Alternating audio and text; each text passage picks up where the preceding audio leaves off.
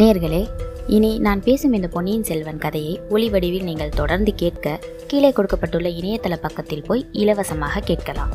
ஏனென்றால் இனிமேல் ஆப்பிள் அல்லது கூகுள் பாட்காஸ்டில் நான் பேசும் பொன்னியின் செல்வன் கதை நீங்கள் கேட்க முடியாது. இந்த முயற்சிக்கு தொடர்ந்து உங்கள் ஆதரவு கிடைக்கும் என நம்புகிறேன். நன்றி நேர்களே, வணக்கம். நேயர்களுக்கு வணக்கம். நான் உங்கள் ரெஜியா பேசுகிறேன். பொன்னியின் செல்வன் அத்தியாயம் 2, சேற்று பள்ளம். காட்டிலும் மேட்டிலும் கல்லிலும் முள்ளிலும் அந்த பெண்ணை தொடர்ந்து வந்தியத்தேவன் ஓடினான். ஒரு சமயம் அவள் கண்ணுக்கு தெரிந்தாள், மறுகணத்தில் மறைந்தாள். இனி அவளை பிடிக்க முடியாது அப்படின்னு தோன்றியப்போ மறுபடியும் கண்ணுக்கு தெரிய ஆரம்பிச்சா. மாயா மாரிச்சனை தொடர்ந்து ராமர் சென்ற கதை வந்தியத்தேவனுக்கு நினைவு வந்துச்சு.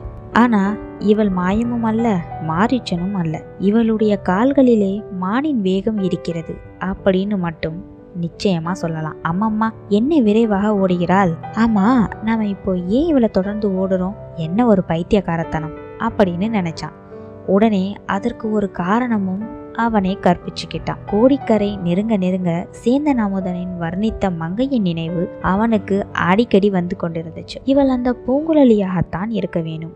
இவளுடன் சிநேகம் செய்து கொண்டால் வந்த காரியம் நிறைவேறதுக்கு ரொம்ப அனுகூலமா இருக்கும். அதோட கலங்கரை விளக்கத்துக்கு போக வழி கேட்டு தெரிஞ்சு கொள்ளலாம். தொலை தூரத்தில் வரும்போதே கலங்கரை விளக்கத்தின் உச்சி தெரிந்தது. ஆனால் அதை நெருங்குவது எளிதாய் இல்லை. காட்டுக்குள் புகுந்ததும் கலங்கரை விளக்கு தெரியவே இல்லை. காட்டுக்குள்ளே சுற்றி சுற்றி வருவதாக ஏற்பட்டதே தவிர வலி அகப்படவில்லை. இந்த சமயத்திலேதான் குலகர் கோயிலின் மதில் சுவரின் மேல் பூங்குழலியை வந்தியத்தேவன் பார்த்திருக்கிறான். அவளை பிடித்து வலி கேட்கலாம் அப்படின்னு பார்த்தா, அவள் இப்படி மாயமானை போல் பிடிபடாமல் ஓடுகிறாளே, இவளை இப்படியே விட்டுவிட்டு திரும்ப வேண்டியதுதா? ஆனா ஓட்ட பந்தயத்தில் கூட ஒரு பெண்ணுக்கு தோற்பது என்றால் அதுவும் மனதுக்கு உகந்ததா இல்லை. அதோ திறந்த வெளி வந்துவிட்டது. கொஞ்ச தூரத்துல நீலக்கடல் தெரிகிறது. விரிந்து பறந்து அமைதி கொடி கொண்ட அந்த கடலின் தோற்றம் என்ன அழகா இருக்கிறது! அதோ கலங்கரை விளக்கமும் தெரிகிறது. அதன் உச்சியின் இப்போது ஜோதி கொழுந்துவிட்டு எரிகிறது. செந்நிற கதிர்கள் நாலா பக்கமும் பரவி விழுந்து விசித்திர ஜால வித்தைகள் புரிகிறது. இந்த இடத்தில் இந்த பெண்ணை பின்தொடர்வதை விட்டுவிட்டு கலங்கரை விளக்கை நோக்கி போகலாமா? கூடாது கூடாது. இந்த திறந்த வெளியில் இவளை ஓடி பிடிப்பது சுலபம். இங்கே அவ்வளவு மணலாக கூட இல்லை. கால் மணலில் புதையவில்லை. பூமியின் புல் முளைத்து கெட்டிப்பட்டிருக்கிறது. சில இடங்களின் சேறு காய்ந்து படர்ந்திருக்கிறது. இங்கேயெல்லாம் தடங்களே இல்லாமல் ஓடலாம். அந்த பெண்ணை ரொம்ப லேசில் பிடித்து விடலாம். மேலும் அவள் கடலை நோக்கி எல்லவா ஓடுகிறாள். எவ்வளவு ஓடினாலும் முடிவில் கடலோரத்தில் நின்றுதானே ஆக வேண்டும். ஒருவேளை இந்த விந்தையான பெண் கடலிலேயே மூழ்கி மறைந்து விடுவாளோ? அடடா, குதிரையிலேயே ஏறி வராமல் போனோமே! அப்படி வந்திருந்தால் இந்த திறந்த வெளியில் ஒரு நொடியில் இவளை பிடித்து இருப்போம். சரி, அதோ அவள் சற்று தயங்கி நிற்கிறாள். நேரே கடலை நோக்கி ஓடாமல் வலது பக்கமாக திரும்பி ஓடுகிறாளே! தன்னிடம் பிடிபடாமல் இருப்பதற்காக வலதுபுறத்தில் சற்று தூரத்தில் தென்பட்ட காட்டை நோக்கி ஓடுகிறாள் போலிருக்கிறது. காட்டுக்குள் அவள் புகுந்துவிட்டால் நிச்சயமாக பிடிப்பது முடியவே முடியாத காரியம். இத்தனை நேரம் ஓடியதும் வீணாக வேற போய்விடும். வந்தியத்தேவனுடைய கால்களும் அந்த சமயம் கொஞ்சம் கெஞ்ச ஆரம்பித்து விட்டது. மீண்டும் அவளுடைய மனதை மாற்றி கொண்டு விட்டால் போலிருக்கிறது. காட்டுக்குள் போகும் எண்ணத்தை விட்டுவிட்டாலோ? பம்பரத்தை போல் ஒரு சுற்று சுற்றி திரும்பி ஓடி வருகிறாள். கலங்கரை விளக்கத்தின் அடிக்கு போக நினைத்தால் போலிருக்கிறது. ஒரு 4 பாய்ச்சல் பாய்ந்தால் அவளை பிடித்து விடலாம். கைப்பிடியாக அவளை பிடித்து, பெண்ணே, ஏன் இப்படி என்னை கண்டு மிரண்டு ஓடுகிறாய்? உன் காதலனிடமிருந்து செய்தி கொண்டு வந்திருக்கிறேன் அப்படின்னு சொன்னா எத்தனை அதிசயம் அடைவாள்! சேந்த அமுதன் அவனிடம் ஒன்றும் சொல்லி அனுப்பவில்லை அப்படின்றது உண்மைதான். ஆனா அதனால் என்ன? ஏதாவது சொந்தமாக கற்பனை செய்து சொன்னால் போகிறது.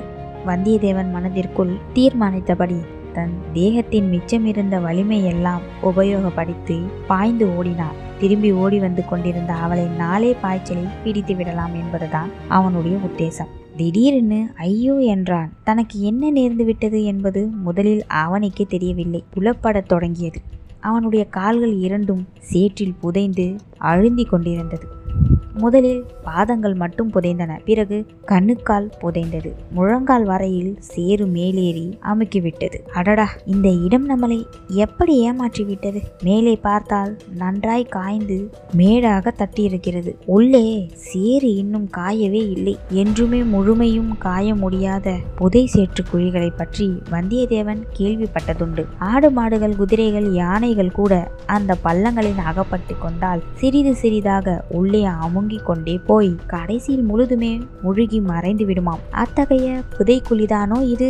அப்படிதான் தோணுகிறது. முழங்காலும் மறைந்து விட்டதே, மேலும் உள்ளே இறங்கிக் கொண்டே இருப்போமோ? விரைவில் தொடை வரைக்கும் புதைந்து விடும் போலிருக்கிறது. யானைகளையும் குதிரைகளையும் விழுங்கி ஏப்பம் விடும் புதை சேறு நம்மை சும்மா விட்டு விடுமா? ஐயோ, இதுவா நமது முடிவு?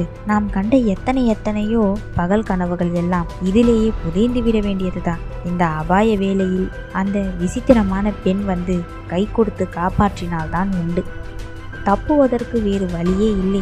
ஒரு பெருங்கூச்சல் போட்டு பார்ப்போம், இந்த மாதிரி எண்ணிய வந்தியத்தேவன், ஐயோ நான் செத்தேன், சேற்றில் முழுகி சாகிறேன், எனக்கு கை கொடுத்து உதவி செய்து காப்பாற்றுவர் யாரும் இல்லையா அப்படின்னு கூச்சல் போட்டு கத்தினான். அந்த கூக்குரல் பூங்குழலின் காதில் விழுந்தது. அவனுக்கு நேர் எதிரே சற்று தூரத்தில் ஓடிக்கொண்டிருந்த பூங்குழலி நின்றாள். ஒரு கணம் தயங்கினார். வந்தியத்தேவனுடைய அபாயமான நிலைமையை பார்த்து தெரிந்து கொண்டாள். மறுகணம் அங்கே பாதி மணலிலும் பாதி சேற்றுக்குழியிலும் கிடந்த படகு ஒன்று அவள் கவனத்தை கவர்ந்தது.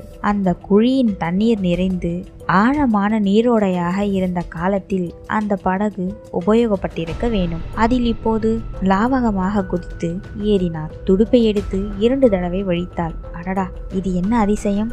அந்த படகு நீரில் அன்னப்பறவை செல்வது போல் அல்லவா சேற்றின் மேலே விரைவாக மிதந்து செல்கிறது.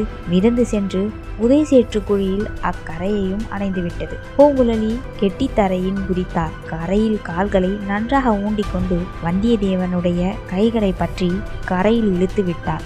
அம்மம்மா, அந்த மெல்லியாளின் கைகளிலே எவ்வளவு வலிமை! தஞ்சைபுரி கோட்டை தளபதி சின்ன பழுவேட்டருடைய இரும்பு கைகளை விட இவளுடைய கரங்கள் அதிக உறுதியாய் இருக்கின்றதே. கரை ஏறியதும் வந்தியத்தேவன் கலகலவென சிரித்தான். அவனுடைய கால்கள் மட்டும் கொஞ்சம் நடுங்கிக் கொண்டிருந்தன. என்னை காப்பாற்றி கரை சேர்த்து விட்டதாக உனக்கு எண்ணம் போலிருக்கிறது. நீ வந்திராவிட்டால் நான் கரை ஏறி இருக்க மாட்டேன் என்று நினைத்தாயோ அப்படின்னு சொன்னான். பின்ன எதுக்காக அப்படி ஐயோ ஐயோன்னு கத்தினாய் அப்படின்னு பூங்குழலி கேட்டா. உன்னை ஓடாமல் தடுத்து நிறுத்துறதுக்காகத்தான் அப்படி செஞ்சேன். அப்படியானா மறுபடியும் உன்னை குழியிலேயே தள்ளி விட்டுறேன். உன் சாமர்த்தியத்தினால் நீயே கரை ஏறிக்கோ அப்படின்னு பூங்குழலி சொல்லி தள்ள முயற்சி பண்ணினான். ஐயையோ அப்படின்னு வந்தியத்தேவன் விலகி நின்றுட்டான். எதற்காக இப்போ அலர்ற அப்படின்னு பூங்குழலி கேட்க, உயிருக்காக பயப்படல, சேற்றுக்கு தான் பயப்படுறேன். ஏற்கனவே தொடை வரைக்கும் சேராகிடுச்சு. பூங்குழலின் முகத்துல புன்னகை மலர்ந்து வந்தியத்தேவனை ஏற இறங்க பார்த்தான். அதோ கடல் இருக்கிறது, போய் சேற்றை அலம்பி சுத்தம் செய்து கொள் அப்படின்னு சொன்னான். நீ கொஞ்சம் முன்னால் சென்று வழிகாட்ட வேணும் அப்படின்னு வந்தியத்தேவன் இருவரும் கரையை நோக்கி நடந்தார்கள். சேற்று பள்ளத்தில் சுற்றி கொண்டும் சென்றார்கள். என்னை கண்டதும் எதற்காக அப்படியே விழுந்தடிச்சு ஓடினாய்? என்னை பயங்கர பேய் பிசாசு அப்படின்னு நினைச்சிட்டியோ அப்படின்னு வல்லவரையன் கேட்க, இல்லை, பேய் பிசாசுன்னெல்லாம் நினைக்கல, ஆந்தை ஒன்று வருது அப்படின்னு நினைச்சேன். உன் மூஞ்சி ஆந்தை மூஞ்சி மாதிரியே இருக்கு அப்படின்னு சொல்லிட்டு சிரிக்க ஆரம்பிச்சான். வந்தியத்தேவனுக்கு தன் தோற்றத்தை குறித்து கர்வம் அதிகம். அதனால அவனை ஆந்த மூஞ்சு அப்படின்னு சொன்னதும் அவனுக்கு ரொம்ப அது கோவத்தை உண்டு பண்ணிச்சு. உன்னுடைய குரங்கு முகத்துக்கு என்னுடைய ஆந்தை முகம் குறைந்து போய்விட்டதாக்கும் அப்படின்னு முணுமுணுத்தான். என்ன சொன்ன? ஒன்றும் இல்லை, என்னை கண்டு எதுக்காக அப்படி ஓடுனன்னு கேட்டேன். நீ எதுக்காக அப்படி என்ன துரத்திக்கிட்டு வந்த? அதுவா, கலங்கரை விளக்கத்துக்கு வழி கேட்கறதுக்காகத்தான் உன்னை துரத்தி கொண்டு வந்தேன். அதோ தெரிகிறதே விளக்கு, என்ன எதுக்கு வழி கேட்பானே? அதெல்லாம் சரிதான், ஆனா காட்டுக்குள்ள புகுந்த அப்புறம் தெரியவே இல்லையே, அதனாலதான். நீ எதுக்காக என்னை கண்டதும் அப்படி ஓட்டம் எடுத்த? ஆமா, ஆண் பிள்ளைகள் மிக பொல்லாதவர்கள். ஆண் பிள்ளைகளை கண்டாலே எனக்கு பிடிப்பதே இல்லை. அப்படியா? சேந்த நாமோதனை கூடவா அப்படின்னு வல்லவரையன் கொஞ்சம் மெல்லிய குரலில் கேட்டான். யார சொன்ன? இப்ப நீ என்ன சொன்ன அப்படின்னு பூங்குழலி கேட்க, தஞ்சாவூர் சேந்த நாமோதனை தான் சொன்னேன். அவனை பத்தி உனக்கு என்ன தெரியும்? அவன் உன் அருமை காதலன் அப்படின்னு தெரியும். என்ன என்ன சொன்ன? உன் பெயர் பூங்குழலி தானே? என் பெயர் பூங்குழலி தான். சேந்த நாமோதனை பற்றி என்ன சொன்ன? அவன் என்னுடைய... ஆமா, அவன் உன் காதலன் அப்படின்னு சொன்னேன். பூங்குழலி களியர்னு சிரிச்சு நகைக்க ஆரம்பிச்சான். அப்படி யார் உனக்கு சொன்னது? வேறு யார் சொல்லுவாங்க? சேந்த நாமோதன் தான் சொன்னான். தஞ்சாவூர் ரொம்ப தூரத்தில் இருக்குது, அதனால தான் அப்படி சொல்லி தப்பிச்சு கொண்டான். இல்லைன்னா இங்கே என் முன்னால் சொல்லியிருந்தா அந்த சேற்று குழியில் தூக்கி போட்டிருப்பேன் அப்படின்னு சொன்னான் பூங்குழலி. அதனால் என்ன, சேத்தை அலம்பிக்கொள்ள கடலில் ஏராளமான தண்ணீர் இருக்கே அப்படின்னு வந்தியத்தேவன் சொல்ல, நீ விழுந்த புதை சேற்றுக்குழியில் மாடு குதிரையெல்லாம் முழுகி செத்திருக்கிறது, யானையை கூட அந்த குழி விழுங்கிவிடும். வந்தியத்தேவனுடைய உடம்பு சிலிர்த்தது. அவனை அந்த படுகுழி கொஞ்சம் கொஞ்சமாக கீழே இழுத்து கொண்டிருந்த போது ஏற்பட்ட உணர்ச்சியை நினைத்து கொண்டான். இவள் மட்டும் வந்து கரையேற்றி விட்டிராவிட்டால். இத்தனை நேரம் அதை நினைத்த போது அவன் உடம்பெல்லாம் நடுங்கியது. சேந்த நாமோதன் என்னை பற்றி இன்னும் என்ன சொன்னான் அப்படின்னு பூங்குழலி கேட்டா. நீ அவனுடைய மாமன் மகள் அப்படின்னு சொன்னான். உன்னை போன்ற அழகி தேவலோகத்திலே கூட கிடையாதாம் அப்படின்னு அவன் சொன்னான். அப்படியா? தேவலோகத்துக்கு அவன் நேரிலே போய் பார்த்திருப்பான் போலிருக்கிறது. இன்னும் வேற என்ன சொன்னான்? நீ நன்றாக பாடுவாய் என்றும் சொன்னான். நீ பாடினால் கடலும் கூட இறைச்சல் போடுவதை நிறுத்தி விட்டு பாட்டை கேட்குமாம். அது உண்மைதானா? நீயே அதை தெரிந்து கொள். இதோ கடலும் வந்துவிட்டது. இருவரும் கடற்கரை ஓரமாக வந்து நின்றார்கள். ஒருவேளை பூங்குழலி பாட போகிறாளோ? மற்ற விஷயங்கள் எல்லாம் அடுத்த அத்தியாயத்தில் பார்ப்போம். நன்றி நேயர்களே, வணக்கம்.